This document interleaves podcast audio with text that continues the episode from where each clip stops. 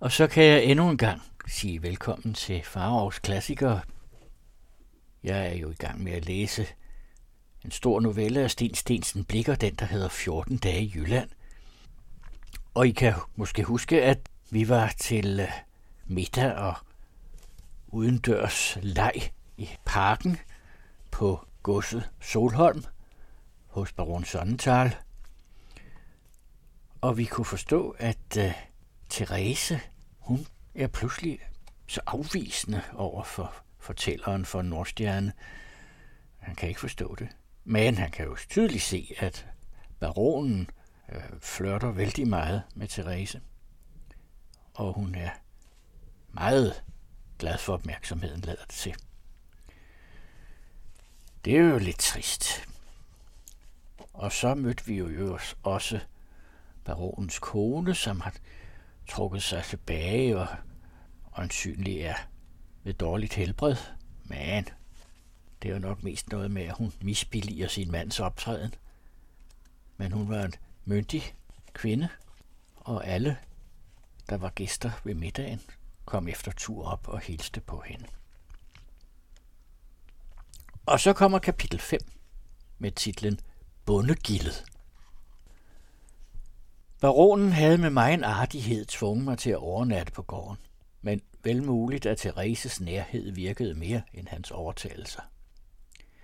Næste dag beredte den mundre vært sine gæster en adspredelse, som for mig var aldeles ny, og af hvilken jeg sandt at sige kun lovede mig lidet. Gårdsdagen havde der været bryllup i nærmeste landsby. En af baronens mest formuende fester giftede sin datter med en også velhavende nabos søn. Om søndagen stod det såkaldte andendagsgilde, og dit hen var det, han førte os, for, som han sagde til herrene, at vise dem sine smukke bønderpiger. På tvinde vogne rullede vi derhen, mens DA tæt uden for byen, for til fods at begive os til Gildegården, der lå i den modsatte ende. Et sådan besøg var ingen overraskelse for godsets almue, som ofte så deres husbund i blandt sig ved mindre højtidelige anledninger, og som meget vel kendte den almindelige hensigt af denne hans nedladenhed. Da denne stand desuden ikke tager det så nøje med elskovs eventyr hos ugifte, og disse ej heller var uden visse fordele for vedkommende, tog bønderne med fornøjelse mod deres sultan. Det var et øgenavn, forvalteren havde givet ham, og som de andre snart optog.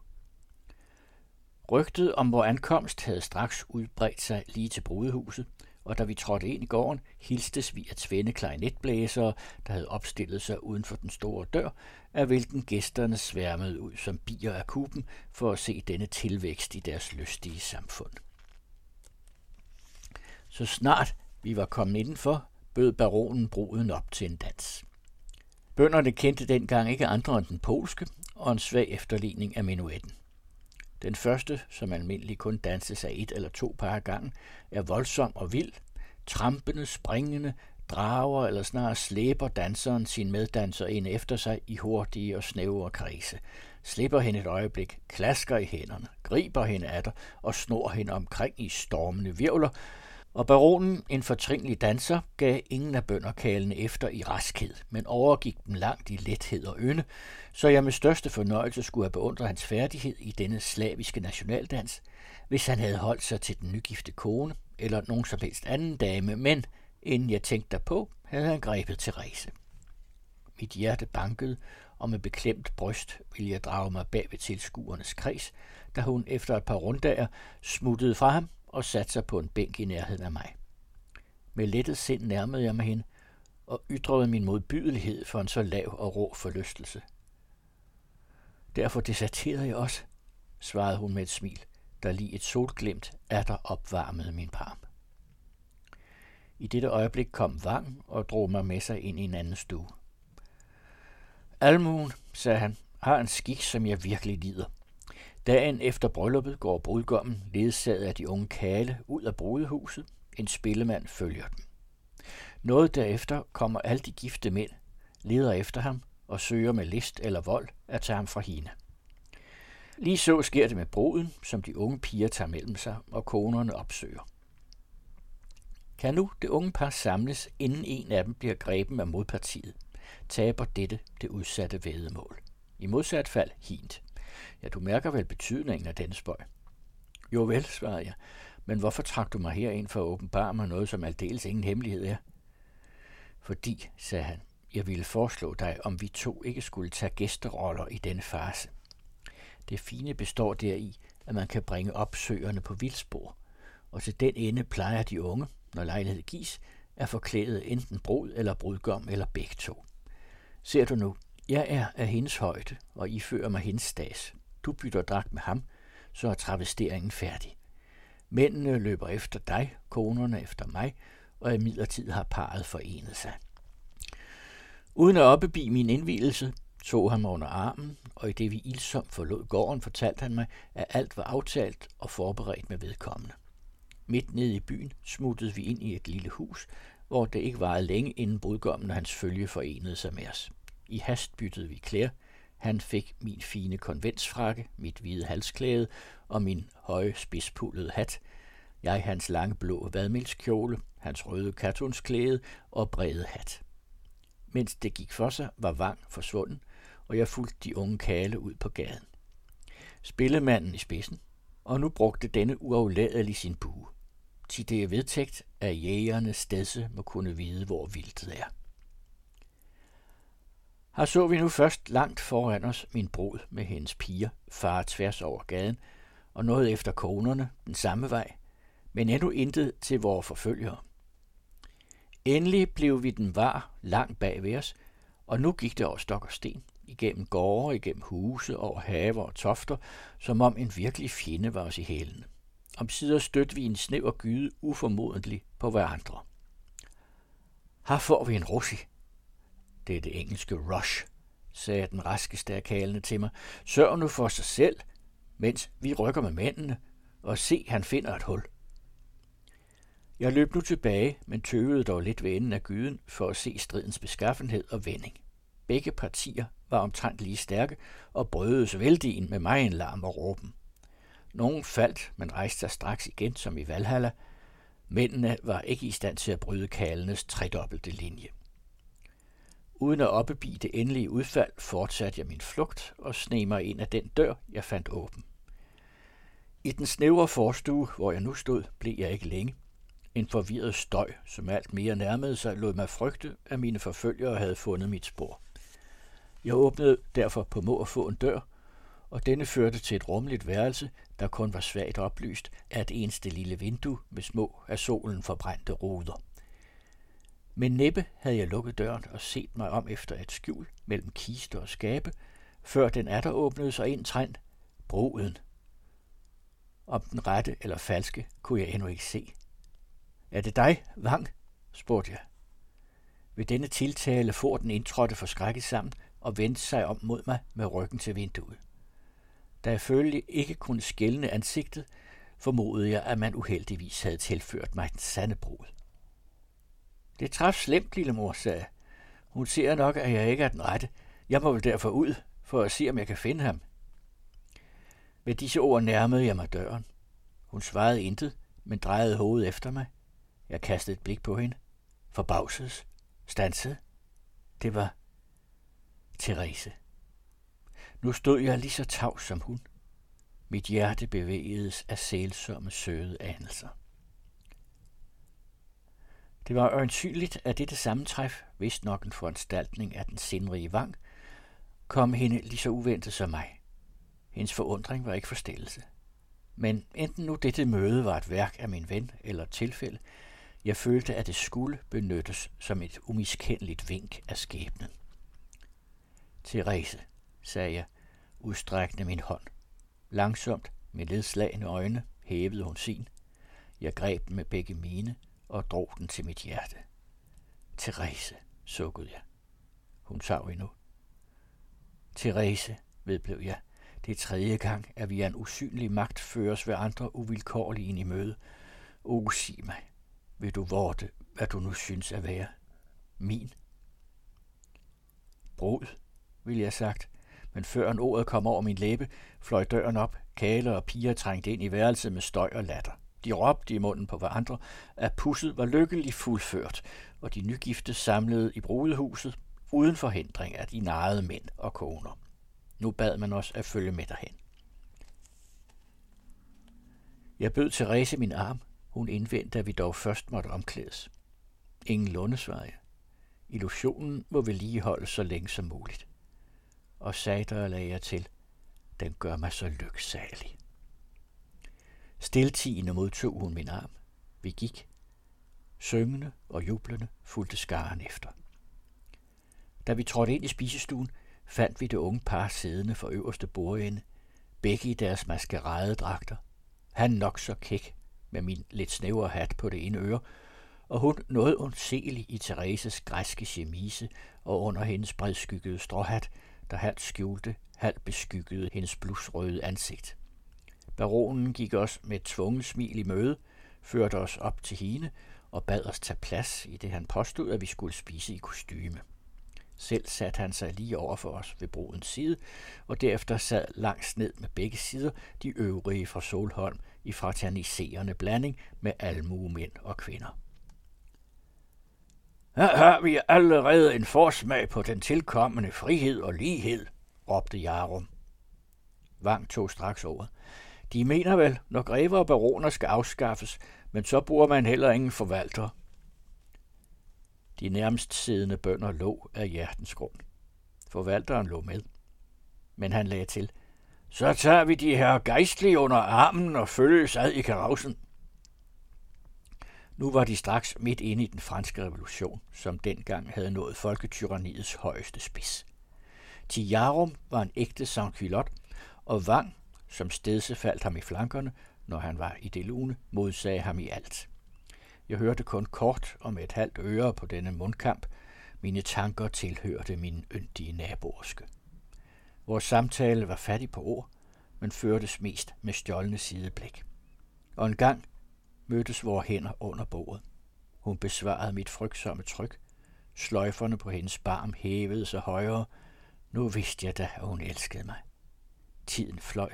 Jeg mærkede ikke, at måltid var forbi, før dejen en stemte takkesalme.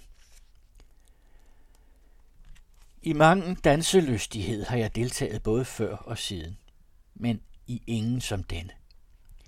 Mens jeg nu nedskriver min kærlighedshistorie, er jeg allerede en aldrende mand og har alt længe siddet over og set mine børn danse. Men endnu har billedet i min sjæl af den længst forsvundne ungdomsløst sin første friske farve. Det fremtræder stedse lige levende, og i følge med alle de søde følelser, som dengang gennemstrømmede mit hele væsen. Therese, den dejlige bundebrud, tygtes mig en arkadisk hyrt inde. Lergulvet, hvorpå vi svævede med hverandre, var et let gyngende blomstertæppe. Og den vist nok taglige musik bragte, som det hedder, selve hjertet til at danse. Som en polsk dans skulle afløse den adstadige minuet, kom frøken Sonnental, som ikke dansede, hurtigt hen til Therese, viskede noget og drog hende skyndsomt bort med sig. Da det ville være upassende at følge dem, trådte jeg til side og stod nogen tid ventende på deres tilbagekomst. Der kom Vang og bragte mig damernes hilsen og undskyldning. Thereses far var nylig kommet til Solholm og ville ufortøvet tale med hende. I samme øjeblik hørte jeg en vogn rulle ud af gården. Nu forvandledes pludselig den hele scene. Violinerne skurede, de arkadiske hyrder og hyrdinder blev plumpe og klodsede bønderfolk, og den hele kommers flov og kedelig. Jeg satte mig i en krog af stuen og sejpinede mig selv med anger over, at jeg havde lavet lejligheden fare mig ubenyttet forbi. Burde jeg ikke uden forhaling have frarevet hendes læber den søde tilståelse, hånden allerede havde lovet? Når ser jeg hende nu igen? Og hvor? Og hvorledes? Og må da hendes tilbøjelighed som nu kunne være fængslet for stedse, ikke er svækket, henvejret, vegen for en anden. Med sådanne selvbebrejdelser martrede jeg mig en god tid, uopmærksom på, hvad der foregik uden for mig, da jeg ublidt vækkedes af mine mørke drømmerier ved et tråd på foden. Det var den plumpe forvalter, der sparkede ud i en minuet. I min sindstemning var jeg oplagt til at se alt fra den værste side. Jeg ærger mig over alt. I bekymringer ofte en velgørende diversion. Han gjorde ingen undskyldninger. Sandsynligvis var han uvidende om sit fejltrin. Vreben fulgte ham derfor med øjnene og blev herved opmærksom på hans dans. til hvilken jeg hverken før eller siden så af. Han holdt begge hænderne i bukselommerne, kastede hovedet ideligt tilbage, hvorved en lille pisk, bunden noget til venstre, snart smuttede under kjolekraven, snart pipede op med enden. De guldkravede ben kastede han kraftigt ud til siderne, så de tvinde massive urkæder slyngede og klingrede mod hverandre, og når han skred forbi sin dame, brystede han sig end mere og udstøtte hint kalkunske prost, der så levende mindede om den befjedrede konsistorialråds sultaniske kærlighedserklæringer. Min vært præsten kom i det samme, satte sig hos mig og sagde, de foragter vist forvalter Jarum. Jeg nikkede. Hans dans, vedblev han, er virkelig højst karakteristisk. Ellers bedømmer jeg ikke et menneske efter dansen, til den er kunst og gangen natur. Men hos ham er begge slags bevægelser aldeles overensstemmende. Læg bare mærke til ham, når han går. Han knejser med hovedet, men ser ikke til nogen af siderne, ligesom han vil sige, jeg bryder mig kun lidet om mine medmenneskers domme. Jeg vagter den. Og så skriver han i gangen, tager lige så stor plads op af en vej som to andre, og ingen kan gå tæt ved ham. Dem regner han da på ærmet. Træder dem på foden. Ja, kort sagt, det er en tydelig advarsel, at man i det daglige liv bør holde sig tre skridt fra livet af ham. Ja, han synes ikke nok noget indbilsk, nøjagtig, svarede jeg. Ah, mere end nøjagtig, tog præsten ordet. Han er mellem os en skurk, der bedrager både sin husbund og hans bønder. Ved baronen det, spurgte jeg. Vel ved han det, lød svaret, men det bryder han sig ikke om. Jeg ved, at jeg skal snydes, siger han. Og Jarum er ikke bedre end andre mennesker. Han er en kældring, men en klog kældring, og jeg kan bruge ham. Inden han fik udtalt, så jeg dem begge stående i den anden side af stuen, som det lå i en fortrolig samtale, og alt imens så de over til mit hjørne, og det måtte gælde mig eller præsten. Dog troede jeg snarest det første, til den forelskede er mere mistænkelig end andre, og frygter, ej heller ganske med uret, at hans åsyn skal røbe hjertets hemmelighed. Straks efter kom de hen imod os. Baronen tog præsten til side og gik småsnakkende med ham ud af stuen. Forvalteren indtog hans plads. Kan de gætte, begyndte han med et halvt øjekast til mig, hvad baronen og jeg nu stod og talte om? At det kunne falde vanskeligt, svarede jeg. Øh, ja, der skal jeg fortælle dem det, vedblev han. Baronen er skinsyg på den. Det sagde han naturligvis ikke, men jeg kender skælmen. Det er en red efter fruen til mig. Ganske forundret sagde jeg, det kan være muligt, herr forvalter, men hvorledes angår det mig? Ja, det skal jeg sige den, svarede han. Han er bange. Han er bange, de skal tage jomfru dyber fra ham. Hvad? Udbrød jeg hæftigt overrasket og vendte mig om til ham. Jomfru dyber? Tilhører hun ham? Her kastede han sig tilbage, støttede nakken mod væggen, rømmede sig nogle gange og sagde, ikke så, ikke så, tilhører, tilhører to ting. Han kan godt lide hende, det er ingen hemmelighed, og øh, i grunden, derfor kan jo pigen være lige god. Øh, går hendes far på lange rejser, som det nu lader til, arver hun alle hans grunker. Hun får kærester, ti for en, og ingen spørger efter, om han er den første. Ved disse ord strækkede han benene langt ud fra sig, puttede hænderne i bukselommerne og fløjtede melodien til Es hat die Schöpferin der Liebe. Jeg forstår ikke, hvorledes jeg betvang min vrede, medmindre det var skinsyn, som modvarede den, til jeg nægter ikke, at den skift begyndte straks og smerteligt at virke. Dog sprang jeg op, vendte mig mod bøflen og sagde, vil de gentage denne beskyldning i baronens nærværelse? Men hvorfor ikke? svarede han ganske roligt. Jeg siger aldrig andet på hans bag, end jeg tør sige ham lige i øjnene. Men jomfruen, vedblev jeg. sagde han med et smil. Men mod damerne er man ikke ugalant. Desuden, min unge herre, hvad har jeg egentlig sagt? Jeg har jo ikke beskyldt hende. Og hvad kan hun gøre ved, at kavalererne finder hende smuk? Med disse ord rejste han sig og gik. Mit bryst forlangte frisk luft. Jeg gik udenfor og besteg en banke, der hævede sig over landsbyen. På dens top lå Vang, som jeg alt længe havde savnet, støttende sig på albuen, stirrende tankefuld hen ud i heden. Ved min tilkomst for han op, som en af søvne, og gned panden. Derpå rakte han mig hånden og sagde med sin sædvanlige alvorlighed, Nu må jeg da lykønske dig. Bedre lejlighed kunne du aldrig få. Jeg sagde ham, hvorledes jeg var blevet afbrudt. Ja, det er da i grunden det samme, faldt han ind, for nu ved jeg måske fuldt så vel som du selv, at hun elsker dig, og så er der intet mere i vejen for eders lykke. Sukkende meddelte jeg ham Jarums ytringer. Han grundede noget og sagde derpå, Ja, hvad du her fortæller mig bestyrker en mistanke, som jeg alt en tid har næret. De smukke herres plan er åbenbart den, at baronen skal forføre Therese, og når hun så er skilt ved sin dyd og sin ære, griber hun villigt det eneste redningsmiddel og kaster sig i armene på den satyr Jarum. De er altså begge lige interesserede i at holde dig ude af spillet. Den ene arbejder for sin sanselighed, den anden for sin pengebegærlighed. Fatter du det? Tavs omfavnede jeg min ven. Han havde tændt lys i min sjæls mørke. Da vi tiltrådte vor nedgang af bakken, sagde Vang, et oplysende sidestykke til denne intrige vil jeg nu betro dig. Du har vel lagt mærke til Jomfru Urold, oldgrænskerens datter. I det ringeste er det ikke hendes skyld.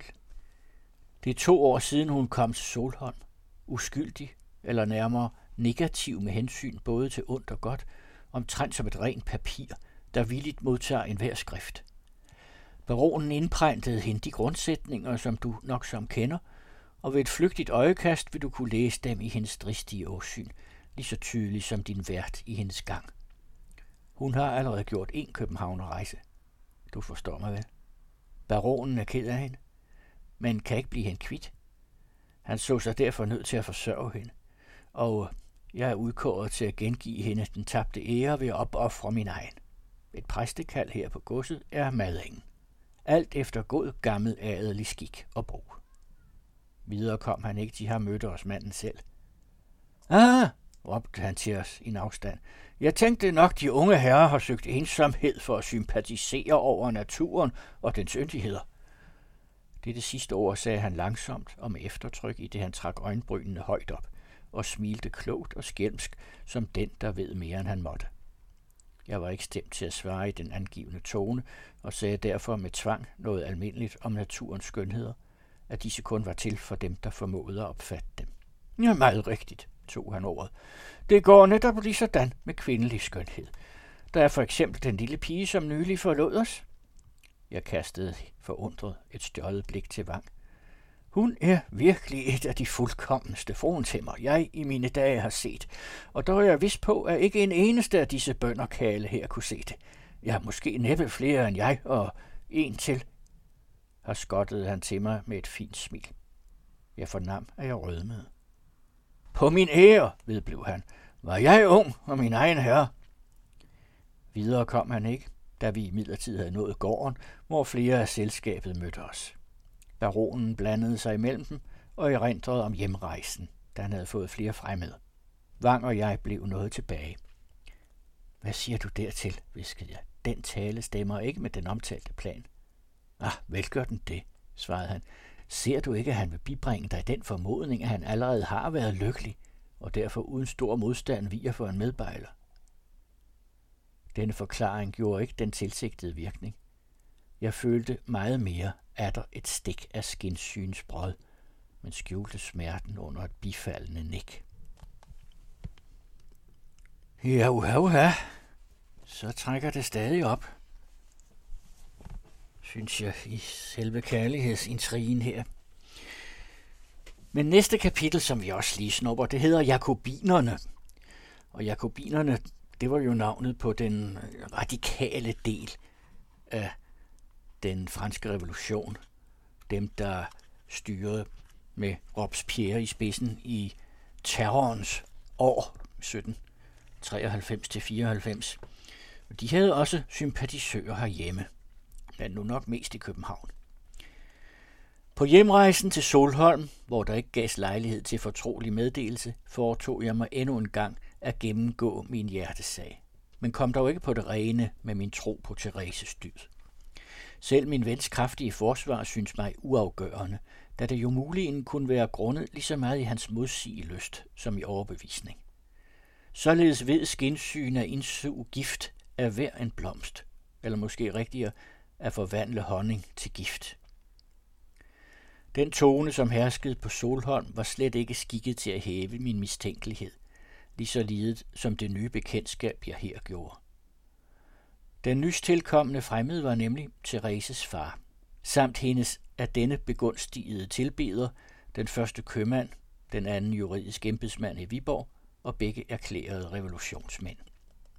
Købmanden var en lav, middelalderende mand med et kort men bredt ansigt, snæver pande og små øjne, som man sjældent rigtig fik at se, da han næsten altid havde dem nedvendt mod jorden. Var han i talen nødt til at se på nogen, blinkede han enten meget hurtigt, eller overtrak trak han øjenstenene højt op under lågene, så kun det hvide kom til syne. Rødt hår, røde bryn, rødt skæg, som altid var skødesløst og aldrig i bunden afraget, gjorde ansigtet endnu modbydeligere. Embedsmandens var dertil en ren modsætning. Blegt, magert, skægløst, og så smalt, at det ej syntes stort bredere end den lange hals, der bar det. Mælkeblå, dorske og ligesom glaserede øjne, næsten ingen bryn, tynde, mørke hår på hovedet, som på isen var ganske skaldet. Mandens spinkle overkrop stod i stort misforhold til de fyldige lår og læge, hvilke velunderrettede også påstod, var udstoppet. Skønt han skulle være i sin bedste alder, noget over de 30, så han dog langt ældre ud, og opvagte ved første øjekast uvilkårlig formodning om tidlige udsvævelser. Hvad der gjorde kontrasten mellem disse to venner endnu fuldkomnere, købmanden så altid mild og venlig ud, endnu ved de allersørgeligste og græsseligste fortællinger, smålog eller smiskede i et væk, mens fjaltrang, således vil vi kalde juristen, fremviste ved alle endnu de mundreste anledninger et ansigt så koldt som is og så alvorligt som en gammel rektors. Jeg forfandt disse herrer midt inde i en hæftig debat med Jarum, pastor Rumsø og baronen om det genstridige Lyons belejring. Ved min tilkomst havde Jarum ordet. Jeg påstår, sagde han, at den ikke holder sig i otte dage. At den i dette øjeblik er indtaget og ødelagt. Kældermand er ingen bogfinke men han er en kældring, en hemmelig royalist, faldt Fjaltring ivrigt ind. Han har 100.000 bajonetter. Hvad vil han mere? Burde han ikke haft den for længe siden? Men pas på, hvad jeg siger. Konventet er for lemfældigt. Det går aldrig godt. Ja, jeg synes dog, sagde baronen, at de overlader ret brav. Guillotinen er jo i gang både nat og dag. Det forslår ikke, råbte Fjaltring. Den metode er alt for langsom. Carrier, han forstår tingen bedre. Var jeg i Paris, så ville jeg gå lige op i konventet og skrige Robespierre i øret. Du sover, Brutus. Tal ikke om Robespierre, faldt købmanden ind med sin fistelstemme og for med hånden hurtigt frem og tilbage over den smalle pande, hans sædvanlige gestus. Det er en guddommelig mand, en guddommelig mand. Og Couton og Sanchu ved hans side, det er et himmelsk kløverblad. Et himmelsk kløverblad. Nå, en sand træenighed, faldt baronen ind og så med et sarkastisk smil på præsten. Denne slog en skokkerlatter op. Det er en hyperbol, sagde Fjaldring. Er Kallerups Pierre en gud? Det er han ikke, men en guddommens apostel, fornuftens ypperste præst.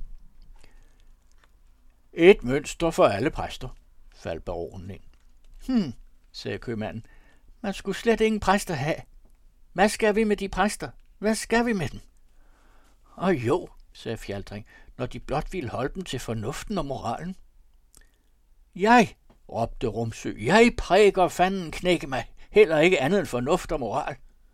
Deri gør de ret, her pastor, sagde baronen med påtagen alvorlighed, men i moralen må de heller ikke være alt for streng, lagde han bedende til.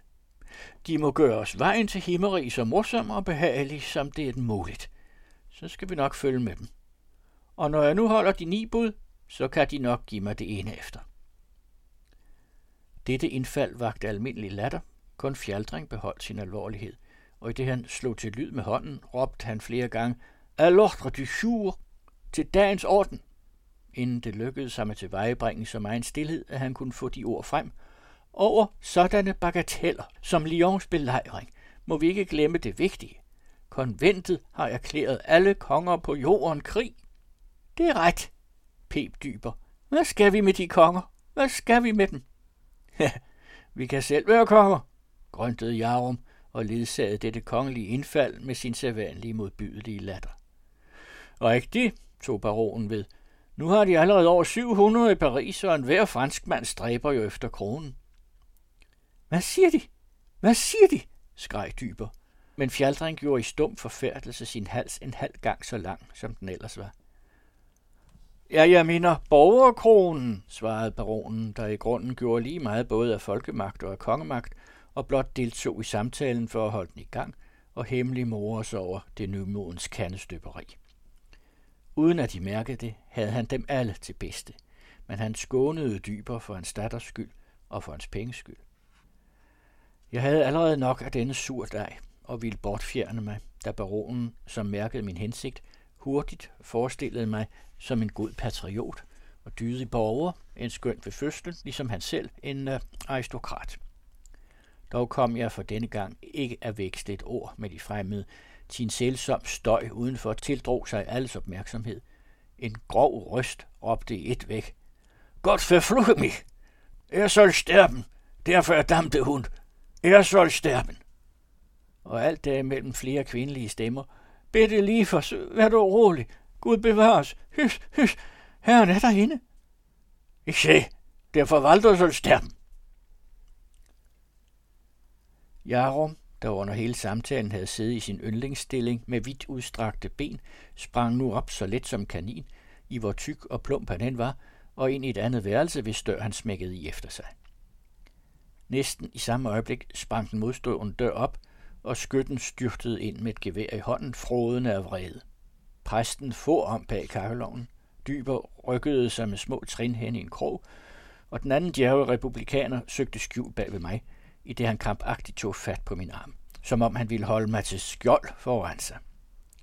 Baronen alene beholdt sin åndsnærværelse, gik hen imod den rasende, og søgte med gode ord og udstrakte arme at opholde ham og hindre hans videre fremtrængen, i det han forsikrede ham, at forvalteren ikke var der.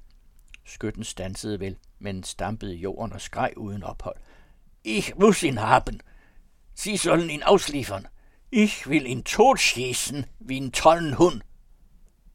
Hent hans kone, sagde nu baronen til en hidilende tjener.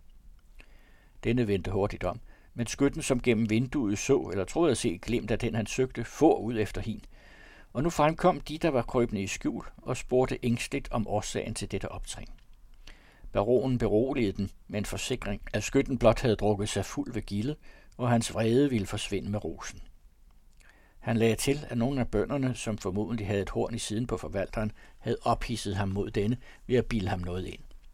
Forresten havde han et par gange før haft en lignende raptus, uden at man dog havde set hans trusler sat i udøvelse. I det han derpå med sit sarkastiske smil vendte sig til de forskrækkede republikanere, sagde han, øh, de skal ikke være bange, mine herrer. Forestil den blot, at skytten er en septembrisør, der gør jagt på en aristokrat. Men lad os se, hvorledes sønderen befinder sig. Han åbnede døren ind til det værelse, hvor denne havde søgt tilflugt. Dog, han var der ikke, og måtte rimeligvis være flygtet andet sted hen for bedre at skjule sig.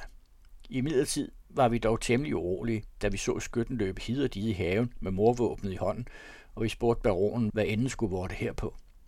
Ja, det skal de snart få at se, når mester Erik kommer, svarede han. Hvad han hermed mente, opklarede sig snart. Skytten, som forgæves havde søgt sin fjende i haven, kom nu styrtende igen ind i gården, men her modtogs han af sin kone, en midalderne bundeklædt kvinde.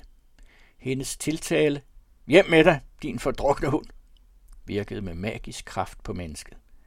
Hans vildt spændte ansigtsmuskler slappedes, han satnede sin fart, gik langsomt i en halvkreds udenom hende, og mumlende mellem hænderne slendrede han ud af porten, hun bagefter, bindende ganske roligt på sin strømpe. Ser de, sagde baronen. Hun kan kuske ham. Nu er han så tålig som et lam. Den arme forvalter kom nu frem af sit smuthul, og måtte straks tære nogle spottegloser af sin herre baronen. Opiret herved forlangte han, at skytten straks skulle jages bort, men baronen fik ham dog snart beroliget ved den forsikring, at skytten skulle bede ham om forladelse i sin kones påhør, og denne indestå for hans opførsel i fremtiden. Da roligheden således var genoprettet, blev jeg snart ledt ind i en samtale med de tvende fremmede, og allerede i denne begyndte det første ufordelagtige indtryk, deres åsyn og terroristiske taler havde gjort, noget af formidles. Det fandt sig virkelig, at de langt fra ikke var så slemme, som deres sankylottiske udseende og kraftsprog lod formodet. Altså sankylotter, det er jo en, også et ord for de revolutionære i Frankrig. Det var i det hele taget et, et ord for de lavere klasser. Dem, der gik uden bukser, som det betyder jo egentlig, sankylot, det vil sige uden knæbukser, de gik faktisk i lange bukser i stedet for. Sådan som vi gør i dag. Vi er også sankkylotter på den måde. Nå. Vi går videre. Det gik, det drejer sig altså om øh, advokat Fjaltring og købmanden Dyber. Det gik med dem som med tusind andre revolutionsmænd. Kun i store flokke er de glubende ulve, men enkelte er de fromme eller feje som får. Stærke og frygtelige for en tid ved deres sammenholdenhed og indbyrdes ophisning, faldt de dog let fra hverandre som en maskine, der sprænges af en stærkere kraft. Ja, hvor det er når, når frihedsfeberens hede omskiftes med kulde og mathed, lydige og tålige undersåtter. Jeg har kendt dem begge mange år derefter, og der var Dyber ivrig bonapartist og Fjaldring holdt drabligt på alle de gamle dynastier. Disse menneskers underholdning kunne ikke længe fængsle mig, og det er så meget mindre som en lønlig uro ikke tillod mig at blive længe på det sted. Jeg søgte efter Vang, men ledte længe forgæves. Endelig fandt jeg ham i en afkrog af haven, siddende på en bænk med sammenslyngede arme og hensunken i dybe tanker. Jeg stansede tæt foran ham. Han slog øjnene op, så stift på mig i nogle sekunder og brast derpå i en latter, som ingen lunde var smittende.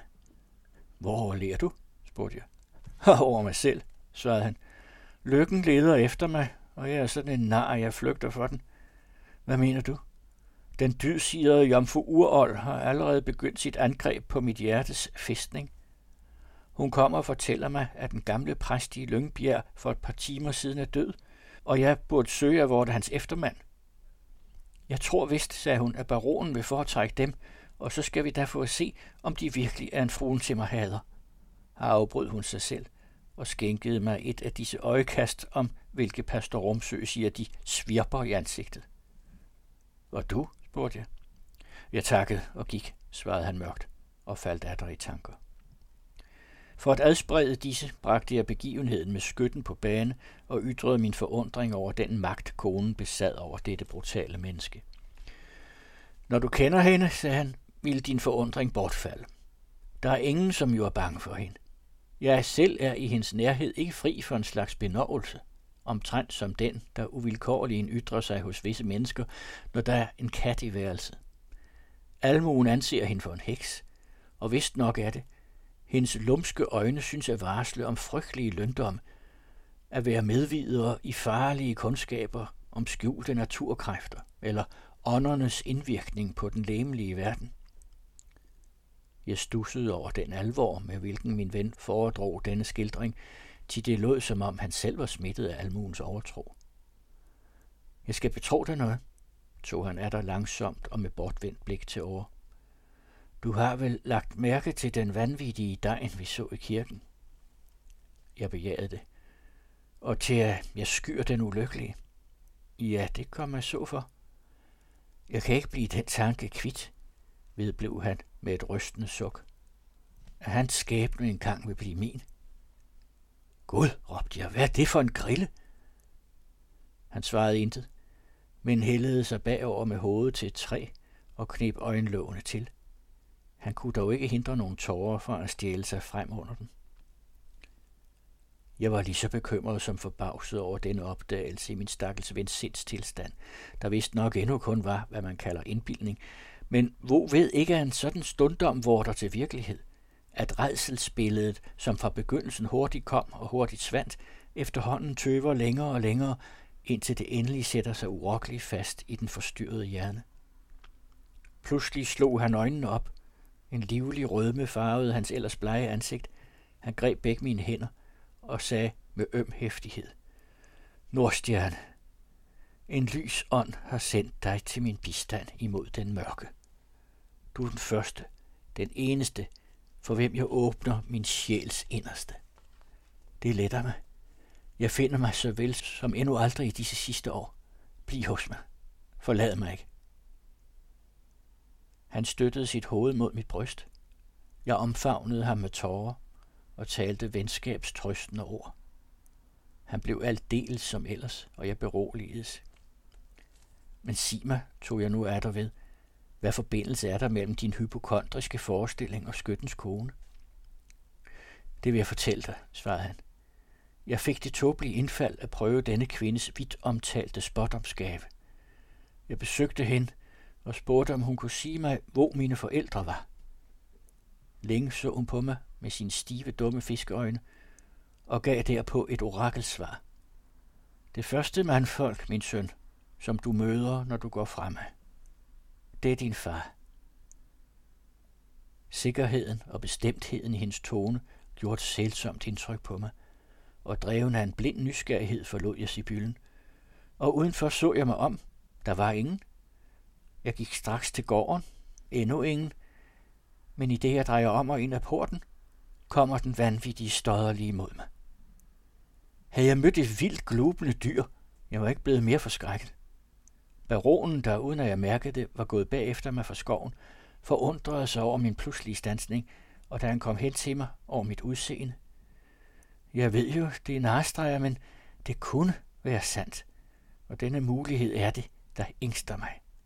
Den ulykkelige, min far, jeg, hans søn, arving måske til hans vanvid, der påkommer mig under tiden en ængstelse, der jager mig ligesom en ond samvittighed fra sted til sted. I denne forfatning tør jeg næppe være ene. En over ved højlys dag tør endnu langt mindre se mig selv i spejlet. Jeg tror opdage i mit ansigt nogle af hans træk, spor til hans græslige sygdom. Gud være lovet, slige anfald var dog ikke ret længe. I dag er det forbi. Her kom tjeneren for at hente os til aftensbordet og samtalen var endt. Men dens indhold stod fastere i min hukommelse, end jeg selv ønskede. Ved bordet savnede jeg Therese. Hun var allerede rejst med faren og den modbydelige fjaltring. Mm-hmm.